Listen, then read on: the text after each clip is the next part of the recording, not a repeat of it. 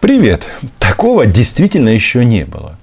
Много лет французы и немцы пытаются установить а, перемирие и прекратить войну между Россией и Украиной. Хотя, конечно, речь идет о прекращении российской оккупации украинских регионов. Что из этого получилось? Ну, мы все прекрасно знаем. Все застыло, застыло на линии фронта от 12 а, февраля 2015 года, когда были подписаны Минские соглашения, хотя, да, Дебальцево они все-таки э, завоевали. Пробовали нас помирить американцы. И, кстати, в части попыток немцев, наверное, э, Адольф был бы очень удивлен, что немцы пытаются э, прекратить войну России против Украины. Но бог с ним, это все известно. Но вот, мы вышли на новый уровень. Теперь в качестве миротворца на сцену хочет выйти Таип Эрджеп Эрдоган, президент Турции. И сегодня какой-то у нас на канале просто турецкий день, потому что утром а, есть а, на канале видео, где российские пропагандисты требуют начать войну с Турцией, чтобы захватить Стамбул. Да, Стамбул наш. И в этот же день по какой-то а, случайности, хотя не думаю, президент Турции заявил о желании участвовать в решении конфликта между Россией и Украиной. Как интересно звучит заголовок в агентстве ТАСС, телеграфное агентство Советского Союза, ну и России в том числе. Потому что э, получается, что э, сколько бы ни пели песни нам про внутренний конфликт, а ТАСС-то уполномочен заявить. И здесь слово «конфликт» не взято в кавычки. И вряд ли это ошибка, потому что все все прекрасно понимают. Да, Эрдоган хочет мира, он готов говорить а, на эту тему и с Путиным, и с а, Зеленским. Вообще, это, по сути, сенсационное заявление было сделано на борту самолета по возвращению из Туркмении. Из Туркменистана, по-нашему. И как вы думаете, могла ли эта тема а, пройти стороной? Конференц-колл, который проводил сегодня Дмитрий Песков. Конечно же нет. Обо всем этом сегодня поговорим. Подписывайтесь на мой YouTube канал. Меня зовут Роман Соболюк. Здесь мы называем вещи своими именами. Дмитрий Сергеевич Рейтер, позволите? Да. А, появилась информация, что Эрдоган предложил Зеленскому и Путину провести в Турции трехсторонний саммит для обсуждения урегулирования на востоке Украины и предложил себя в качестве посредника в урегулировании. И что якобы Зеленский уже принял это приглашение, а Путин сказал, что он подумает об этом. Вы можете подтвердить, что такое предложение от Эрдогана было? Откуда появилась такая информация? Это наши источники. Ясно. Нет, я не источники не комментирую никак. И буквально через несколько часов после этих слов Дмитрия Сергеевича уже появилось официальное заявление со слов непосредственно Эрдогана. Того самого Эрдогана, которого почему-то хотят россияне не то свергнуть, не то еще чего-то. Ну, в общем, а, раскатали губу и на турецкую территорию. Простите, Дмитрий Сергеевич, а если перефразировать вопрос, а возможен трехсторонний российско-украинско-турецкий саммит по этому вопросу, в принципе? По какому? По Донбассу. А это уже мое уточнение. Ну, э, дело в том, что Россия не является стороной конфликта по Донбассу. И э, на таком саммите найти пути решения проблемы будет невозможно. Стороной конфликта является, с одной стороны, Киев, а с другой стороны, представители самопровозглашенных республик. Это вольная интерпретация, потому что в Минских соглашениях нет никаких республик, это понятно. Я бы даже сказал не вольная интерпретация, а российская интерпретация. И э, агентство ТАСС а, не обманешь. Что они пишут? Конфликт между Украиной и Россией. И если кто-то и не участвует в этой войне, так это Турция. В Турции свои войны, в том числе с Российской Федерацией, а, тоже, которые ведутся частенько такими вот гибридными методами. Но тем не менее, вы видите, а, позиция Кремля уже а, очерчена, что, блин, ну турки здесь не помогут. До этого были немцы, французы и американцы. То есть, что они имеют в виду? Что наши российские товарищи не очень-то спешат покидать оккупированный Донбасс.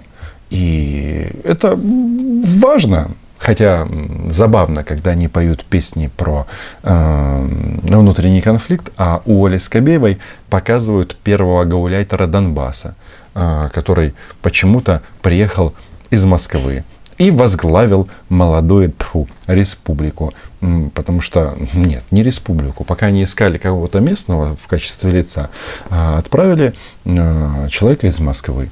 Но ну, а от этого оккупационная администрация, она не становится не оккупационной администрацией. Это тоже ясно. Президент Украины Зеленский заявил, что Эрдоган, что через Эрдогана Украина передала список России лиц, которые удерживаются и которые подлежат обмену. Получили действительно мы такой список и... Это я оставляю без комментариев, это сообщение. Очень жаль, потому что обмены между нашими странами не осуществлялись, но уже сколько? Два года получается, где-то так. Это последний раз произошло э, в формате 35 на 35. Мы вернули моряков и Сенцова, и Сущенко, и многих других, а россияне, российских боевиков и Кирилла Вышинского, который до этого возглавлял бюро РИА Новости в Украине. А какая-то ведется подготовка к переговорам возможным а, с Украиной на высшем уровне? Нет, сейчас не ведется. Такое впечатление, что обсуждать Украину а, российское руководство имеет желание исключительно с американцами. И это неудивительно, потому что в контактах между представителями России и США частенько они говорят о нашей стране, об Украине. Да, все как всегда – вопросы войны и мира. То есть российская позиция, она понятна, отдайте нам Украину, американцы говорят, вообще-то это независимое государство, вы что, забыли? Если позволите, два уточняющих вопроса. Э, вопроса вот в контексте подготовки переговоров э, России и США. Вот Кремль э, на эти переговоры по Украине с какой позиции выйдет и может ли она каким-то образом корректироваться от того, что есть сейчас. Это первая часть вопроса. И второй момент. Вот вы сказали, что не комментируете вопрос удерживаемых лиц, но тем не менее, можно ли говорить, что эта тема ну, что ли, возвращается в повестку дня, и люди, соответственно, с двух сторон конфликта могут вернуться домой? Э, смотрите, позиция э, президента Путина прекрасно известна всем. Э, важно сделать так, чтобы минские договоренности притворялись в жизнь. Важно, чтобы Киев Киев э, выполнил те обязательства, которые он на себя взял. Э, этого пока не происходит. Важно также сохранить э, сохранить минские договоренности, потому что это единственная база, на которой может вестись переговорный процесс по урегулированию внутри украинского конфликта.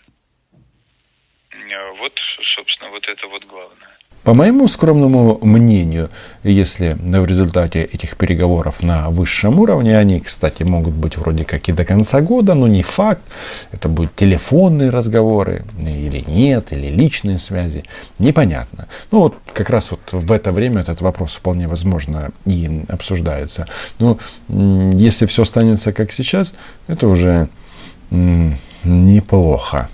А что касается э, удерживаемых лиц, э, э, там же ну, проблема верификации списков и так далее, она, она давнишняя проблема, до сих пор ее решить не удалось. Э, эта проблема, она была и остается да, частью общего комплекса вопросов и проблем, которые есть между нами. Между Украиной и Россией, я правильно понял? Да, да. Война у нас э, гражданская? Гражданская. Ну, не конфликт. Вот, вот такой вот просто внутренний, э, внутри просто некуда. а обмен военнопленными осуществляется между Украиной и Россией. И в этом плане, конечно, вот э, я не уверен, что этот вопрос двинется с мертвой точки. Почему? Потому что кого они хотели, они уже вернули. Я говорю о Кремле. И в данном случае мы не выступаем в сильных позициях, сильных позиций. Именно поэтому, наверное, такой эмоциональный ответ имеет вот эта отмененная операция с вагнеровцами, потому что если бы их э, арестовали, их можно было бы поменять на людей, которые сейчас находятся в российских тюрьмах и в тюрьмах на оккупированных территориях. Но это тоже риск, это тоже риск жизни других людей. О вагнеровцах мы и так много говорили на этом канале. В любом случае, э, пишите ваши впечатления, как вам заявка Эрдогана на миротворчество, как вы думаете, удастся ли турецкому президенту что-то э, сдвинуть с мертвой точки в этом вопросе. Ну и, конечно, подписывайтесь, как всегда, на мой YouTube канал.